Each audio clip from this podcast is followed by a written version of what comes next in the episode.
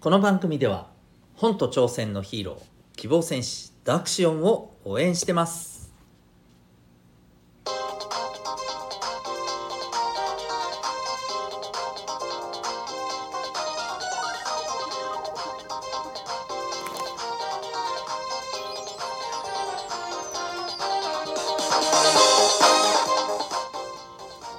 小中高生の皆さん日々行動してますか？あなたの才能と思いを唯一無二の能力へ。親子キャリア教育コーチのデトさんでございます。小中高生の今と未来を応援するラジオ君 the NEXT 今日は、えー、スパイファミリーを見ての感想括弧1から4話というテーマでお送りしていきたいと思います。はい。ただ単に感想の回でございます。はい、えー、特に学びはありません。というわけであスパイファミリー見たっていう人は、まあ、よかったらお付き合いくださいってな感じでございます。まあ、今日は子供の日ですんでね、はい、なんかゆるーくいきましょうっていう気分でございまして、こんな感じでいきたいと思います。ですが、意外と、まあ私のことなので、えー、また何か話しながらですね、なんか、こういったところがねっていう話をするかもしれません。まあ、ともかくよろしくお願いします。はい。えーと、でですよ、そう、スパイファミリー。私は Amazon プライムで、えー、見ておりまして、4話まで、はい、見たんですけれども、で、原作は見ておりません。はい。最近の私のこれパターンでございます。っていうか、原作をね、読んでる余裕がないんですよ。本当に。読みたいけど。なので、まあ、アニメでね、はい。えー、もうそこは仕方ないと。で、私は比較的ですね、ネタバレ大丈夫な人間ではあります。はい、基本そうです。ネタバレされていようとそれはそれで楽しめる、はい、あの人間なんですけれどもまあちょっとねやっぱりない方がネタバレしてない方が、よりいいなっていうのを最近ですね。最近改めて思いまして。まあそんなわけでスパイファミリーもはい。あのあえてネットで詮索せずですねおとなしくアニメを見るということに徹しております。はい、見るのは公式のあのサイトぐらいですね。はい、で、えー、皆さんねどうどうこれ見てる人はあのあこれを聞いてて「スパイファミリー」見てる方どう感じてますかね？はいまあまああの私は大体ですね見たアニメはあの基本的に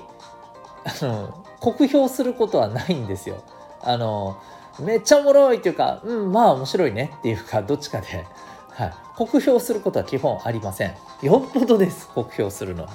うん。で、で、スパイファミリーなんですけど、これなかなか面白いですよ、これは。うん。で、どこに面白さを感じたのかというとですね、まずこの、ね、主役になるのかな、結局ね。まあ、本当の、あの、えー、完全な主役っていうとこでいくとこれはあのロイドさんですよね。えっ、ー、とはい。えー、黄昏さんですよね。ですけれどもまあね一応アーニャちゃんと、えー、夜さんも、まあ、この3人が主役っていうね感じなのかしら？というね。はい、えー、風に私は見ていまして。でなんかやっぱりこの組み合わせが面白いじゃないですか。うん、組み合わせと設定もうこれが僕はあの何て言うのかなあらすじを見た時点であこれは見てみようって思っちゃいましたね。うん、で特に特にやっぱりね興味を惹かれたのは、まあ、これもみんなそうだと思うんですけどもやっぱりねアーニャちゃんの設定ですよ。はいえー、心を読めるわけですよね。だけど彼女はすごく純真なんですよね。まあいろいろ多分ねいろ、まあ、これから明かされていくんでしょうけどあの親がね、まあ、いないという状態で施設に、えー、いたところをね、えー、まあ、彼がねあの今回の任務に、えー、まあ、あの随行させるということでね、まあ、あの目をつけるわけですけれどもロイドさんがね。うん、なんですけどあのこの設定面白いですよね。でこの設定をがやっぱりね随所で僕はすごいこう楽しんで見ていますね。あの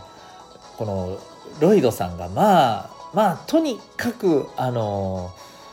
独り言というかいわゆるあのモノローグが多いんですよね。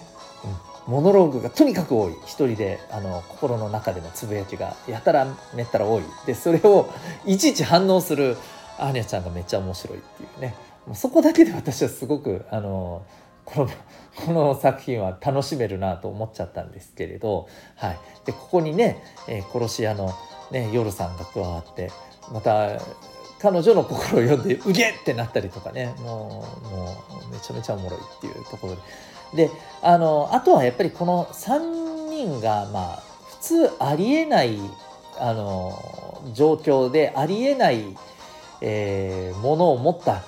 人たちありえない設定を持った人たちが一緒にいるというねこのやっぱ状況が僕はもうあの面白いそこで何が起きるかっていうところですよね。でこれってただ大げさにこのアニメでは大げさに書いてあるだけなんだけれどもこれってまあある意味私たち普段からあるんだと思うんですよね。それこそ部活で一緒のチームになるっていうのもさまあいろんな人たちがいるわけですよやっぱり。うんまあ、同じ学校でね、えー、同じ科目を勉強してとかそういうところは確かに同じかもしれないけど何を考えてるかどう感じるかって全然違うわけじゃないですかみんな。ね、でそんな人たちがさ一堂にね一つのチームとして集まって何かを目指すわけでしょ？一緒やんって感じですよね。これがものすごく強烈すぎる3人の個性があるからあのとんでもないことになっているというだけの話であってある意味ねこれは普段の私たちにも言えることじゃないかと思うんですよ。面白いんですよだからねこの組み合わせでね。でそのそれぞれの持ってるもので違っていてこの違うところが交錯する楽しさコミュニケーションの面白さみたいなところがね私はもうこの時点で非常にスパイファミリー超楽しんでおります。もちろんねあのこれから話がどうなっていくかっていうことにもね興味はありますよ。だってね一応あれでしょ？重要な任務でこう潜入するためにねこの仮の家族を使っ作って、まあ、そこに入っていってるわけですからね。まあ実際に任務が本格的になってきて、えー、そしてね任務が終わったらまあどうなっちゃうのかなとかねそういったとこも含めてね。でこの3人のとりあえず利害が一致したからってことでまああの一緒にいますけどもまあどんなそれぞれね心境の変化があるのかとかどんなことで葛藤するのかとかねはいあのすごい人の内面っていうところをねあの見ていくお話だなと個人的に思ったのでまあきちんとその辺も描いてほしいというところも思いも持ちつつ楽しんでいるという感じでございます。はい。皆さんはどんな感じでねこのスパイファミリー楽しんでいらっしゃるでしょうか？もう人それぞれね楽しみ方はもうあっていいと思います。あのでこういったところからねなんかまあついあの今日ですね、えー、大人向けのねあのラジオの方でもねやっぱり人は人から学ぶんだよねって話をしたんですけれどある意味こういう架空のね、えー、作り話の人物の中からあの学ぶこともねいろいろあると思いますよ。うん、なのであの僕はアニメ漫画もうめっちゃ超推奨派でございます。みたいなものはバンバン見てくださいって感じですね。はい。というわけで今日は、えー、スパイファミリーを見ての感想過去1話から4話というテーマでお送りいたしました。また今後もあるかもしれませんがよかったらお付き合いください。というわけで、ここまでお聴きいただきありがとうございました。あなたは今日、どんな行動を起こしますか？それでは、また明日、学び大きい一日を